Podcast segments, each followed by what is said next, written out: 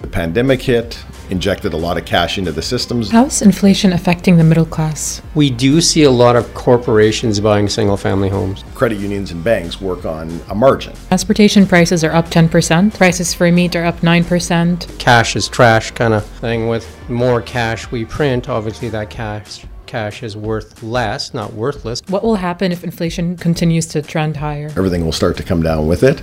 It's just not going to be an overnight fix. Sarah Guda and Jim Check from the Now Media Group ask questions, explore topics, and shine a light on the conversations that matter. We're here today with Jay Christensen from Valley First Division of First West Credit Union. He's a wealth planning specialist. Welcome, Jay. Thank you for coming. Thanks, Sarah. What a beautiful spot. Beautiful view, isn't it? Absolutely.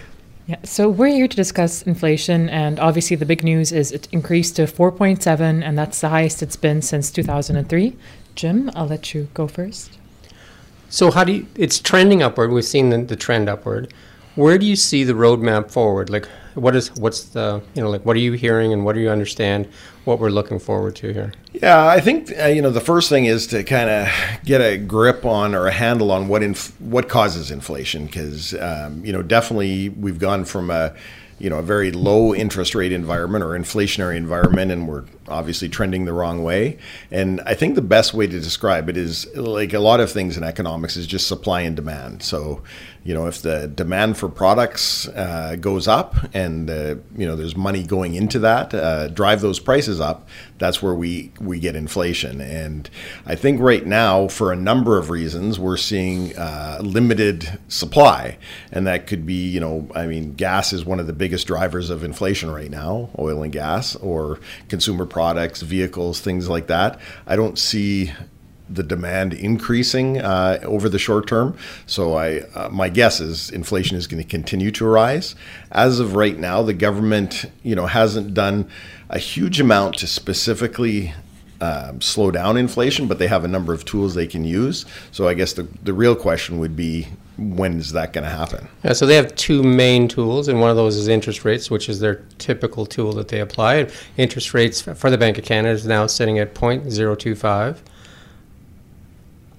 So that's historically low, and they don't have a lot of room to go down. They only have room to go up. But they also have fiscal stimulus, which they have applied liberally, I guess. That There's a lot of that out there. And, that, and I guess a lot of people are concerned if they do move interest rates up, including a lot of homeowners, would we see a lot of mortgage defaults and stuff like that? Because you know, like we, you're old enough to remember, as I am, that back in the you know the late 70s, 80s, interest rates were in the 15, 16, 17%. And I don't think a lot of people could afford that if their mortgages jumped that high. I think they'd be underwater in a hurry. Yeah, absolutely. I, and, it, you know, that was probably the first thing that the uh, federal government did, which is put in the stress testing for new people coming in to get mortgages.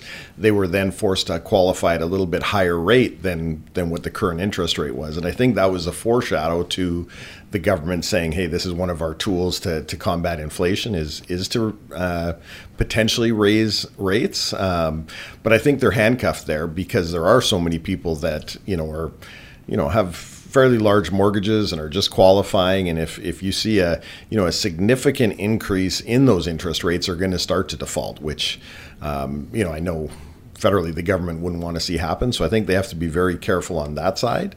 I do believe we will see increases um, slightly going up. I think it's already built in to the equities market and to the fixed income market that that's potentially going to happen. Um, I think their their better tool is, uh, or their the tool that they would be more uh, applicable to use would be the fiscal stimulus and you know, I think that again they have to be careful with that because that is creating some of the the issues right now. Because um, you know, when obviously the pandemic hit, injected a lot of cash into the system. So the idea is that people can you know still cover the basic cost of living. The first, you know, year of the pandemic, it didn't really uh, affect inflation because I think a lot of people were sitting on that cash. They didn't have the either a the ability to spend it or you know the desire to go out and spend it. They were kind of hanging on to it. I think what's happening now is as globally the economy is starting to come back online. I you know I'd hesitate to say we're coming out of the pandemic because it's that song that never ends, but what's happening now is people are starting to spend and the demand is there, but as mentioned earlier, the supply slowed down. You know, the microchips with vehicles can't get them. Vehicles expense going through the roof. So one of the other arguments, though, is supply and demand and, and supply chain um, problems is, is one of the things. The other one is I'm I'm sure you've heard the cash is trash kind of thing. With more cash we print, obviously that cash cash is worth less, not worthless, but worth less than it was yesterday.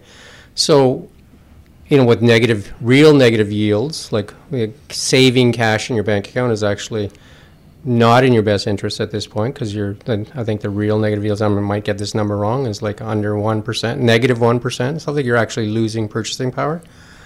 So how much of this inflation is actually being driven on on the amount of money that's been injected into the system and that cash just being worth less and less? I think I think in the U.S. numbers, I think 20 to 40 percent I've heard of the total cash in the U.S. has been printed in the last 18 months.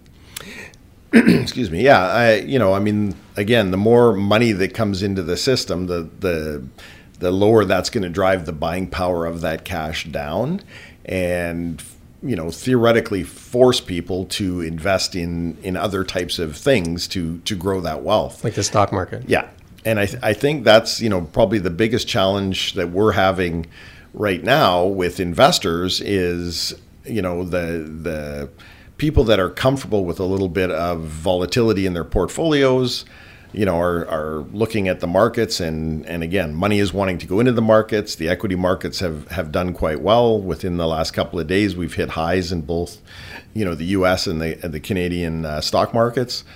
The challenge has been the fixed income which is traditionally your safety cushion. It's where people go or hold to reduce volatility. And, you know, given where inflation is now, um, potential for interest rates to go up, that fixed income has kind of become, rather than the safety cushion in their portfolios, the lag on their portfolio. So, you know, to, to outpace inflation, you have to look more to those, um, you know, the, the more to the equities that are that are the things that are driving the inflation. You know, the oil and gas prices going up, commodities going up, things like that are becoming more expensive.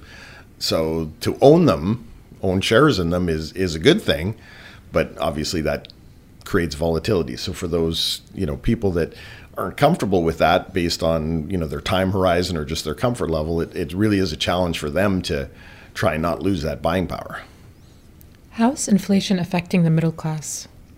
Well, I think uh, you know it's it's definitely tough on the middle class because um, you know they're they have debt in a lot of cases. You know, Canada is obviously a country that has has a fair amount of consumer debt, and um, you know, there's the threat of that rates going up, meaning their their monthly payments are going to go up. On the other hand, the things that they're buying, the you know the cost of living, the you know the gas, their food, you know all those types of things are, are raising along with them. So they're really kind of losing on both ends of that of that equation as long as inflation goes up. So again, I would think we'd be looking to the federal government to to step in and try and at least get back to somewhere near their target rate. There are some people that would say that inflation is the friend to the asset rich. Those are people that own a lot of stocks and and a lot of you know real estate or you know commodities and that they tend to do well in inflationary environments and and the people that don't own a lot of assets it tends to be you know very harmful you know if if their main purchases are you know their rent um, food and you know energy to either heat their homes or drive their cars. And then energy factors into almost everything whether we're shipping goods because almost everything has an energy component to it. So like and then you know they're i think in canada they were saying i think sarah 2.1 that's what we've seen for wages in this past little while go up but inflation at 4.7 and in some cases that i'd say the more vulnerable people are probably that number would be higher because they're not buying you know the, the basket that cpi is based on absolutely. Yeah. You know, I mean, you can look no farther than our local housing market. You know, to be a homeowner right now has has definitely paid off. The you know the prices of housing have has gone up, uh, especially if you own multiple houses other than your principal residence if you have income properties or rental properties or things like that because you know right now the average homeowner in Kelowna you sell your house you got to buy another place in the same in the same market environment whereas if you have you know excess properties and you sell them you know, there's definitely a big gain there. So, so it would help people that, that own those types of things. You know, companies that that uh, you know are driving the stock market. You know, those are going to go up. So, I think inflation definitely helps the asset rich. Um, again, you know, the gap between there and the people that are consuming are the ones that are are paying for that. So, do you think a lot of the stock market gains are really being pushed by just that excess cash too? Because people are going from fixed income environments into the actual the shares, and that is that just a way to move cash into into places where they're going to perform better than the real yield?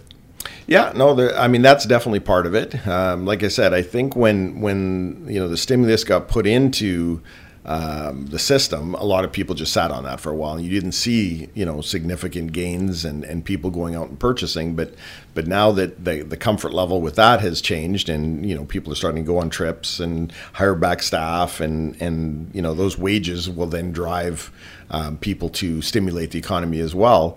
So I think that's you know certainly a big factor in in why that uh, you know why the cost of goods and services is going up but there's there's lots of you know different things that that I think drive that. I mean, you know, people are now saying, "Hey, you know, I can work anywhere. I don't have to work in a you know an office tower in Vancouver."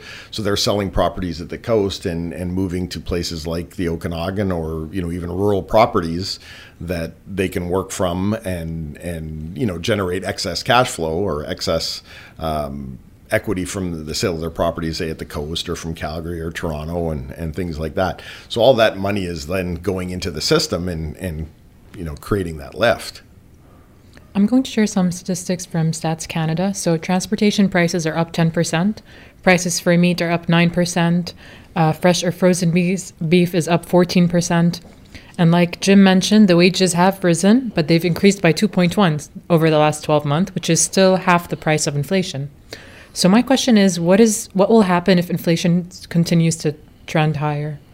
Well, I mean, again, you have to look at at you know the the period that it, it stays high. I mean, I again, as we discussed at the beginning of the show, I I do believe it's going to continue to to trend up a little bit until.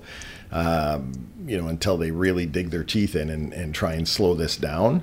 The question is, how long is it going to last, right? Uh, you know, if you talk to a lot of the, you know, the economic experts, they don't see it being, you know, more than six months to a year. Transitory the is the word they like to use. Transitory, yes, yeah. So you know, I, I, I don't think it's going to be a long term uh, issue. Um, you know, but tell that to the person that's going out and trying to you know buy gas and buy food and, and things like that now. So i think we will start to see the government step in and, and do some minor tweaks. I, I do believe they're handcuffed and they can't come in and um, make wholesale changes but i think the big difference as jim mentioned back in the late 70s and the early 80s i, I know my first mortgage was 11 and three quarter percent and i thought i was getting a good deal at the time. Um, they didn't have as many tools back then. They, they just kind of let the economy do what it is. Whereas now they're, you know, they obviously have those those tools to to kind of slow things down. I definitely think there's certain things that you know from a federal government perspective they can't help with, and and a lot of that is you know international or global trade and and things that are driving the prices up. So as an example, oil and gas. Um, you know, there's only a certain amount that they can do to to kind of slow that down. But as you know, as the economy kind of starts to settle out, and you know, as an example, you know, the the easy example is with these uh, processors for for vehicles. You know, once those start to come in, and and you know, there's more uh, there's more supply in the in the trucks and, and car lines, those prices will start to come down. You know, everything will start to come down with it. It's just not going to be an overnight fix. The one that I, I see trouble coming down is the one that's like I, I understand the truck one for sure because of the chips and that and just the shortage in used vehicles have, have seen that big jump too because most of the lots if you look around in town the lots are bare yeah. right they don't have new vehicles supply, so they're yeah. basically trying to sell used vehicles and they'll they'll buy your used vehicle from you But the, the the home prices in Canada seems to be a bigger issue, and it seems to have a more a longer term reach. I think we've seen you know property values in the Okanagan, you know, anywhere from 24 to 30 percent increases over a year, which is pretty mm. dramatic. And and then you know, like even the mindset, some people think, well, that's you know, I'll get that next year, next year. But I mean, that doesn't that doesn't make a lot of sense. But you know, it has been trending quite high. Um, so and it basically is pricing young people kind of out of the market, right? I think a lot of young people feel that they don't really even have a hope to, to, to buy a home if, if it just keeps moving out of reach for them and the down payment is a is a struggle for a lot of people. Like I think that's like one of the biggest biggest things. So I guess m- the point of this question is we do see a lot of corporations buying single family homes. We do see a lot of them through this stimulus accessing the Bank of Canada for bonds and that the, the Bank of Canada is buying bonds so that you know because they're putting money into the market. But these these large hedge funds are buying single family homes um, in Toronto and I don't know probably likely all across Canada. Um, and in the U.S., it's happening as well. So they're competing with um, Canadians to buy homes, but they're accessing basically you could you could argue taxpayer money because it's Canadian funds that are bonds that you know you can't go get a ten year bond that you know that pays a coupon of 0.035. Neither can I. So they can access those funds. How is that, or how do we see that kind of like shaping out? Well, you know, I mean, one of the things that's driving housing prices obviously is low interest rates. So people are able to go out and afford afford you know much larger mortgages than you know when I was first uh, getting into the housing market. So I think that's driving the house price up. And and if interest rates do start to trickle up, I think that's probably at least locally um, the only thing that's going to soften the the price of houses is just slowing down that access to capital or to, to cheap capital. Um, you know, the other thing is, I think, um, you know, we have to pivot as a country, uh, as a nation, in being able to build more affordable housing. And when I say affordable housing, I mean like condos and townhouses and things like that. I mean the days of, you know, everybody owning a, you know, a standalone five bedroom house on a decent sized plot of land you know is is I wouldn't say it's going to be a thing of the past, but it's not going to be as normal as it was maybe 20 years ago. I think we have to be more creative that way, and that's just you know again a. Yeah, you and I are of similar age, yeah. and um, you know when we were probably in our, I know I was in my you know mid 20s. You're just thinking, you kind of knew you were going to buy a home because you kind of planned for that. I think a lot of, like you know, Sarah can say to this is, yeah. I think a lot of young people don't think that's even in their future, though. Would, yeah. Would, what would you say to that, Sarah? Yeah, no, it's um, just the way that inflation is increasing. It's not something I'm considering now, or is it an option now? Well, it's it's definitely more difficult. Like I, you know, I said when I bought that first house, my my mortgage was eleven and three quarters percent. It was the prototypical white picket fence down fairly close to downtown Calgary. It was eighty two thousand dollars for my house, right? Very affordable. It I paid one hundred and three for my first yeah. house, brand new home. Yeah. And I was well, going to put in a white picket fence, but I, yeah. I, just stayed in the backyard. I couldn't afford the white picket fence at the time. But yeah, my mortgage I think was in the 11 or 12 percent yeah. range. And I think when I went to college, they said if anything you can grab 10 percent or less long term, just take whatever term you can get at 10 percent or less. And and you know 10 percent or less now would be, you know, 10 percent would be a high mortgage oh, rate right absolutely. now. Absolutely, right? yeah.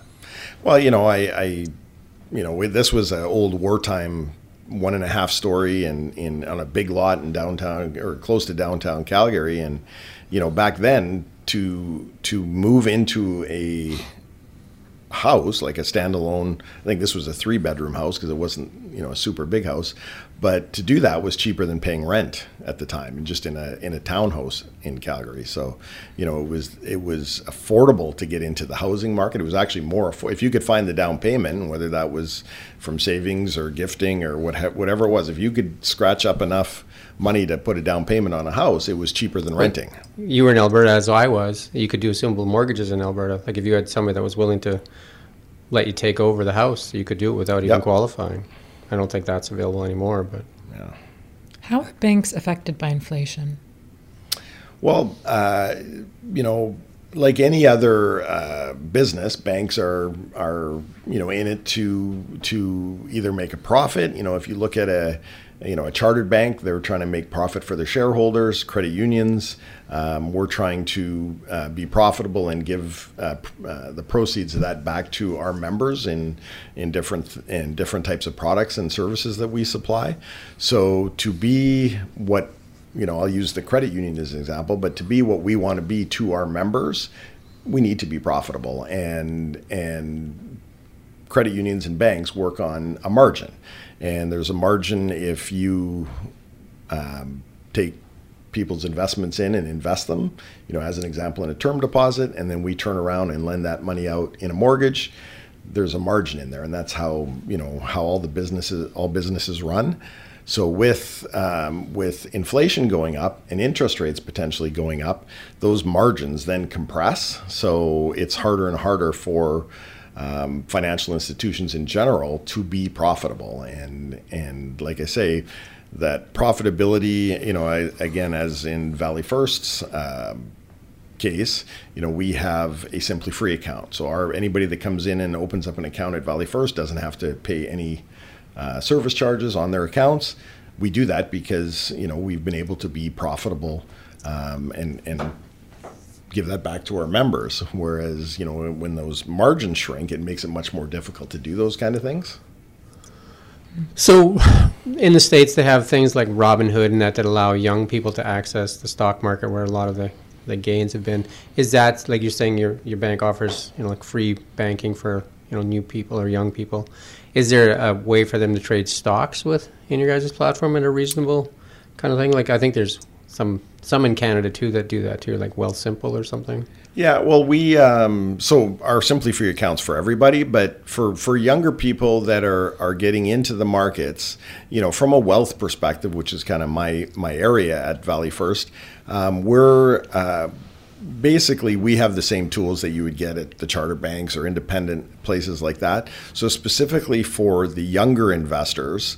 Um, we have an online discount brokerage. Our, ours is Qtrade Investor, and you know it enables them to get in there. They don't have huge, um, huge uh, levels to open up an account. You, you can get started relatively easily there, and and from a trade perspective, it doesn't.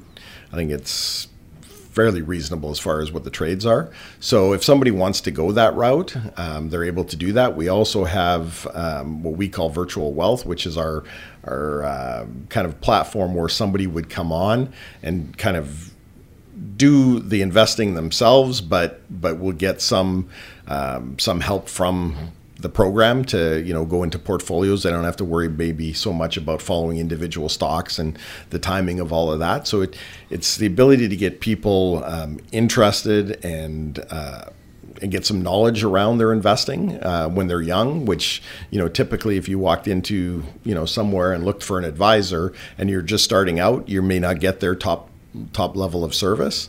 This way, you know, it gets people able to do that to start building their wealth, start um, learning about the markets and, and how to do that um, without you know necessarily and and I mean it's all online now so I, I, think that generation there's lots of people now that would prefer to deal online and prefer to do online banking and online investing and things like that.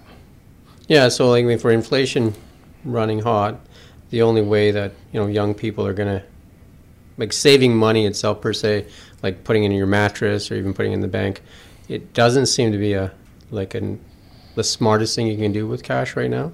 Like if you do save, setting aside some money, is, is putting it in some type of appreciating asset or or something that pays dividends. Or what would you recommend to like say some younger people that are trying to build something? Yeah, well, I mean, I I, what I would recommend to everybody is, you know, come in and talk to somebody, somebody that's that's able to, you know, kind of help you through the the ups and the downs of the markets, educate you, um, and put a plan together. I think the most important thing is, you know, you get a lot of people that are investing or you know embarking on that journey and they have no idea what their destination is or what they're what they're working towards so it's hard to really um, become convicted on that if uh, if you don't know you know what you're looking for. So you know work with somebody to put together a plan and then and then see what kind of uh, you know what kind of growth you need.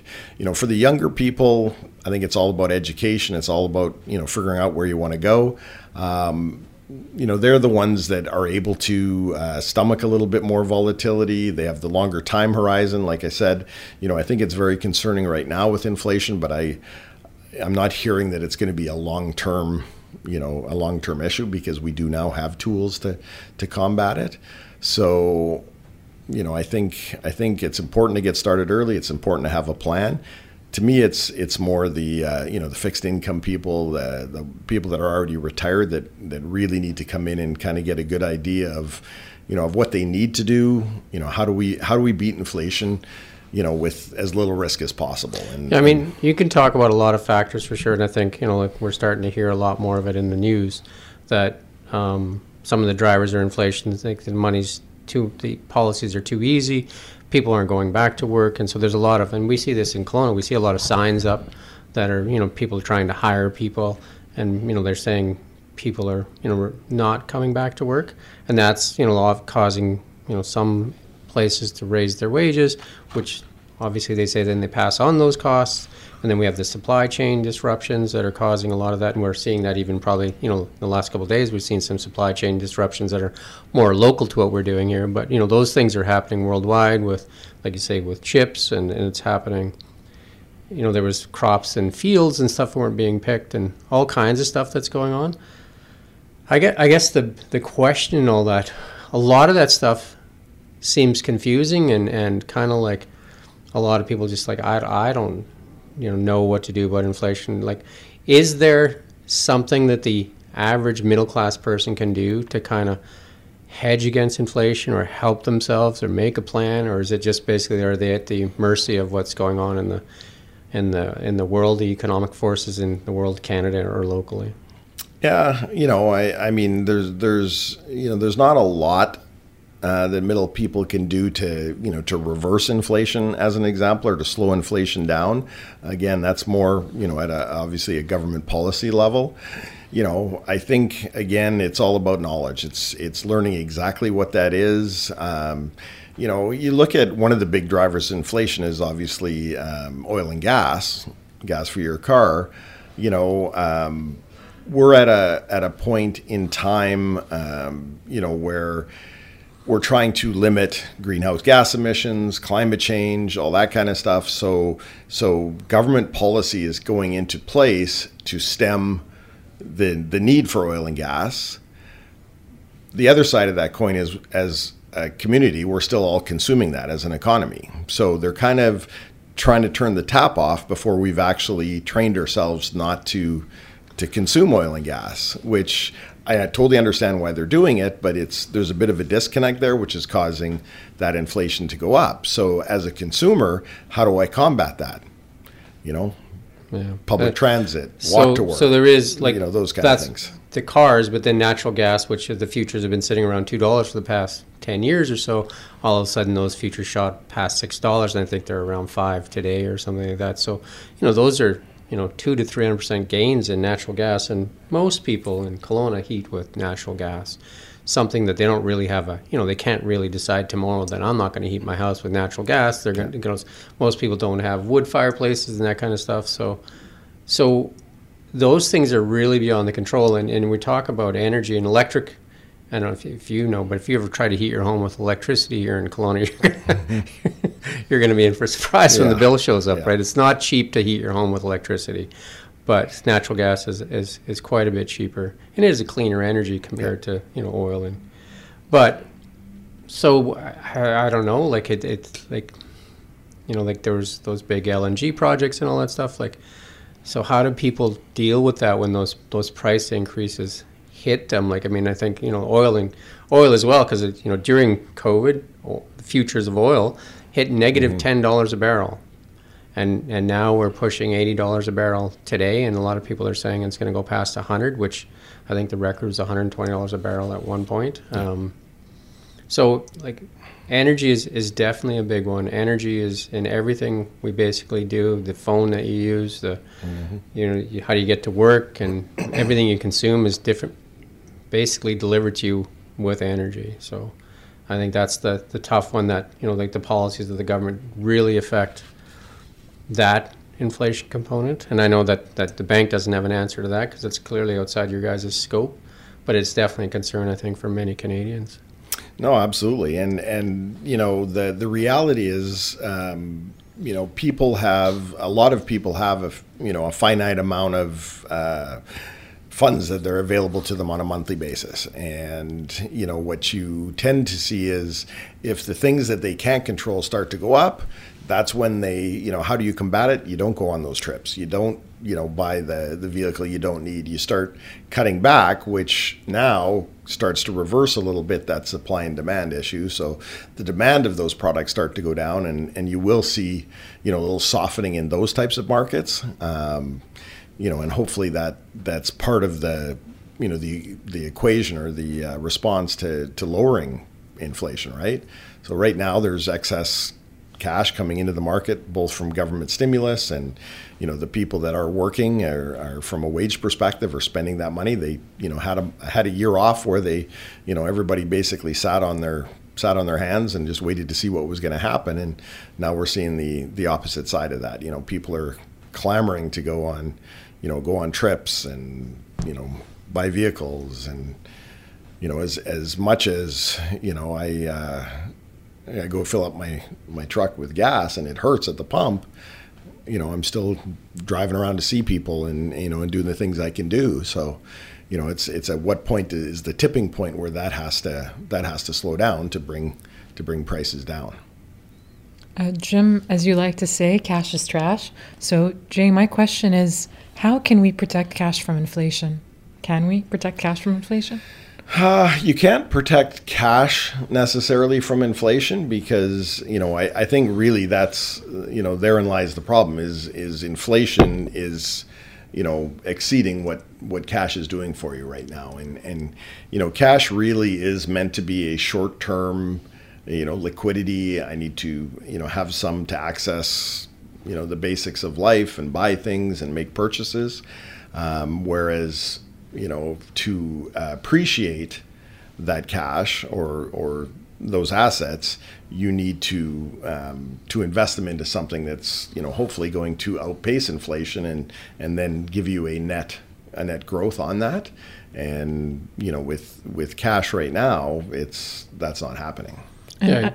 sorry, go ahead. No, I was just going to say like to feed off of that, when we were younger, if you had a million dollars, you could almost live off the interest payments, right? If you got 10% interest, you know, that you get $100,000 a year and you'd live off of that. But I think most people that, you know, that mentality of saving just cash and putting it in GICs is, I think, that's gone at the moment for sure. Cash is not a I mean, cash is transactional, so you need cash to move stuff around, liquidity, and to, to look at opportunities. But it's definitely not something that was instilled in us where you put it in your mattress or, or kept it somewhere.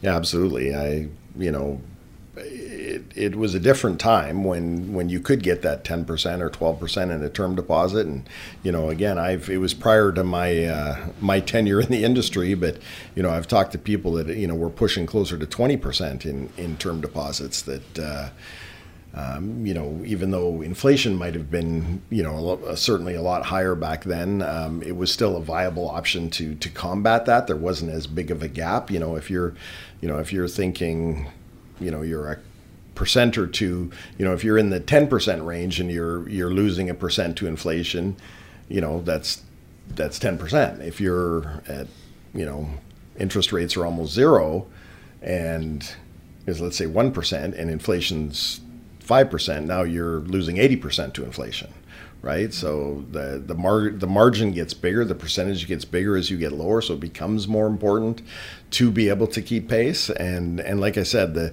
the challenge is the the people that aren't comfortable with, you know, equity markets and and you know different options that you that you know you have in your toolbox to to either keep up with inflation or exceed it. And uh, like I said, you know, one of the things that I think is really important is the planning aspect of it. And you know, we have we have members that come in all the time, and and you know, they're not super comfortable with with great risk but if they understand, you know, low risk and and balancing across different asset classes and still holding some cash for, you know, for that short-term liquidity, they do have some tools where they can, you know, keep pace and and at least, you know, not not fall too far behind until until we get through this you know, hopefully um, short-term inflation. Can we, uh, so obviously we noticed the alarming jump in CPI. My question is what are the monetary tools available to the bank and can they use it to do something about inflation? Uh, yeah, I mean, it's tough from a like a microeconomic perspective for a bank or a credit union themselves to do anything um, because you know as an example if if you know people are coming in and borrowing from a credit union or from a bank you know and they need to access that cash they can get it from the bank of canada and different entities like that. So they're kind of you know handcuffed a little bit as far as what what they can do um, as other than maybe you know becoming a little bit more and and you wouldn't see that so much you know at a credit union level but maybe at a, a major bank level saying you know we're going to you know become a lot looser in our in our restrictions to lend money. But again in in this environment I don't really see that happening. I think it's you know from a financial institute it's the Bank of Canada that has to has to be the leader through this and and make those changes. And you know as as the Bank of Canada rate the target rate goes up then you'll see interest rates rise at the you know at the local levels. But really we're we're taking our lead from the Bank of Canada do you have anything that, that you want to talk about that we might have missed in this discussion on inflation from your perspective? Or um, well, we've covered an awful lot. Um, like I said, I, you know, I, I think um, I think when it comes to wealth, um, you know, dealing with inflation, whether it's you know on your day-to-day purchases or you know my my kind of area, which is you know long-term wealth appreciation uh, to be able to either a you know get to retirement, have that retirement that you want, or or um, you know live in retirement. I, again, it, to me, it all comes back to planning and kind of knowing what's going on, knowing what your tools are to um, you know to combat inflation. Like I said, that you know people that are you know have been investing in a while and have that ability for a little bit of growth in their in their portfolios are are actually doing quite well right now. Um, it's the you know it's the more you know more risk averse people that I think are really you know having a tough time because you know you got inflation rising and their historical investment tools not keeping up with that. Um, so it's just a matter of coming in, educating yourself on some some options for you that that aren't you know necessarily big and scary, just something that maybe is new to you, and coming up with that plan so that we can look again longer term. You know, it's you know, you're seeing it in the grocery stores now. I was, as I left Valley First at Orchard Plaza, there was a, a, reporter standing there doing a story on the, the panic buying, and, and, you know, that's a very short term, oh my gosh, something's happening. We need to react to it, as opposed to, you know, they're going to get it figured out. There's other supply chain avenues. You know, let's let's look bigger picture and, and kind of take a step back from our, our own personal situations and, and come up with a plan. It sounds like um, we just did a, a a story on it. Sounds like the government does have a plan to get some of the trucks moving anyway with some of the roads, so that should alleviate that that stress locally anyway, which is good, right? I mean, get the trucks moving because um, Vancouver Port is awfully important to what we do. This this next part here we may or may not use. We'll see.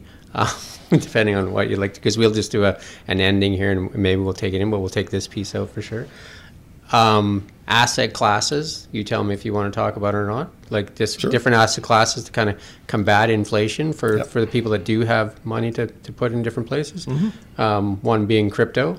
Is that an area that, that the banks are looking at, or is that an area that is kind of yeah. like uh, Valley First? yeah, no, I mean Valley First itself. I don't you know, as far as I know, isn't looking at something like that. Um, again, our world is more, um, you know, from the branch level portfolios, you know, equity markets, things like that.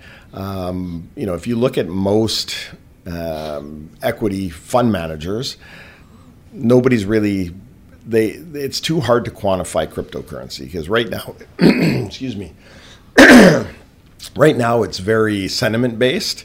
You know, there's there. It's hard for it to. Uh, it's hard for them to really define where that's going. Yeah, I would say a great speculation and a terrible asset. I mean, that's my yeah, opinion, though. Sure. I'm not saying my opinion is right. Yeah, yeah. But I would look at it that way. No, and, and I then, think I think that's how most fund managers look at mm-hmm. it, and they're saying, you know, I don't know that I would want to own this myself. I think a, a cryptocurrency EFT, like electronically fund traded mm-hmm. or ETF, came on. Um, but that's right. you know that's up to you to buy it and own right. own what, what it is, right? And like then the, you, the, the more classic or traditional safe haven asset where people tend to go and hide is gold or, or precious yeah. metals, silver, gold, and, and you know platinum would be included in mm-hmm. there too. Is that something that you would include in a portfolio? Um, yes, like I, I, we don't necessarily include the physical, you know, bullion um, in you know, and, and recommend people go out and buy that. But definitely our portfolios are very, very diversified. So they would have, you know, precious metals in there, you know, gold and silver. And our TSX is still made up. Like our, you know, our GDP is a lot about in the resource sector for sure. For sure. So it's hard yeah. to avoid that in Canada yeah. if you're looking at a basket of stocks that yeah. are TSX related, right? Like there's a lot think, of miners here. Yeah. I mean, I think one of the things that really helped uh, people's portfolios in general is again back when I started in this industry, you were limited to how much foreign investments you could have. Let's say, as an example, in an RSP, where they've gotten rid of that requirement now, because the reality is, you know, Canada's you know sub three percent of the world economy. I think it's around two point six or two point eight percent of the world economy, and and yet we were, you know, 15 years ago forced to just invest primarily in that. Whereas now it's you need to be diversified. I mean, I think Canada's you know done very very well in in resources and mining and you know obviously energy and timber and things like that. But uh, as an investor, you do need access to to other things. Yeah. We're up there is one of the most resource rich nations in the world, which has some diversity. That's from the the forestry industry, the mining industry, and the oil and gas industry, and as well as fishing and um, you know our farming, you know, all big industries in Canada and all resource based. Um, and I think you know, like I mean, I'll, I'll leave you with a point that I think sometimes we forget how important resources are to Canada. And, and I worked for a mining company at one point, and in mining companies, even like the at the um, lower end of the pay scale, those pay scale numbers are quite high.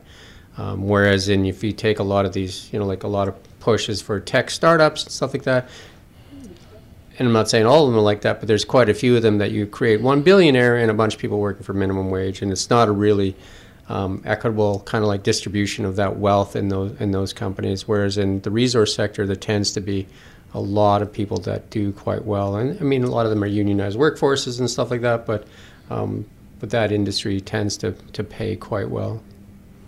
Yeah, you know, I think that's why uh, you know you're seeing in the states right now a big push to build infrastructure and and um, you know they're doing their part to inject money into the economy, which is I think something that you are seeing in Canada a little bit with you know building roads and things like that, and those are unionized jobs generally, so they're they're good paying jobs, and I I think uh, you know the more as an economy, the more or, or even as a nation, the more we can generate you know those kind of jobs, I think the better.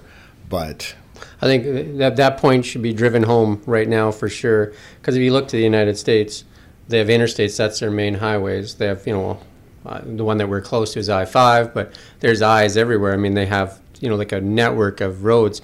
We look at Canada right now. We've cut off Vancouver, our number one highway. We only really have one number one highway, the Trans Canada Highway, and it still is. You could argue in some places, like going through Golden, that that it's still a two-lane road, and and why doesn't Canada invest more into its you know infrastructure and, and putting together like that road at a minimum should be four lane across Canada, and then there should be an alternative or secondary route that is similar to that. I mean, and the same goes for our rail system.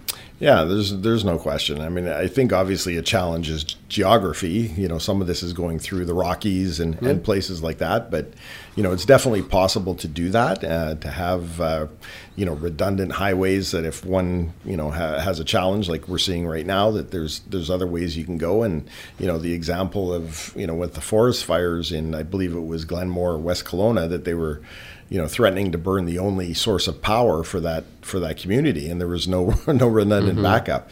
So there's there's lots of areas we can go um, to go with that, and you know that may be going forward how how the government pivots to to inject stimulus as opposed to you know the way that, you know with the the CERB and things like that they've done in the past, which I think I think was you know super important and and you know for peace of mind of people if nothing else, and you know um, the people that were you know losing jobs and and you know we're in the in the process of losing where they lived. So I think it was a, a, a good response and a, a, good way to do it.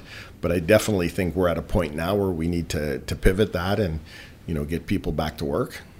Yeah, I think that's kind of like a common thought. I think just like um, tapering, I guess would be the word that, that people are looking for. I mean, that's all I have for today. Yeah. Uh, thank you so much for joining us, Jay. Thank you for coming today. Yeah, you're welcome. This was this was fun. I feel very hip. That's the end of today's conversation. If you have any topics that you'd like to have featured, please email Sarah Gouda at sgouda at nowmediagroup.ca. That's S G O U D A at nowmediagroup.ca.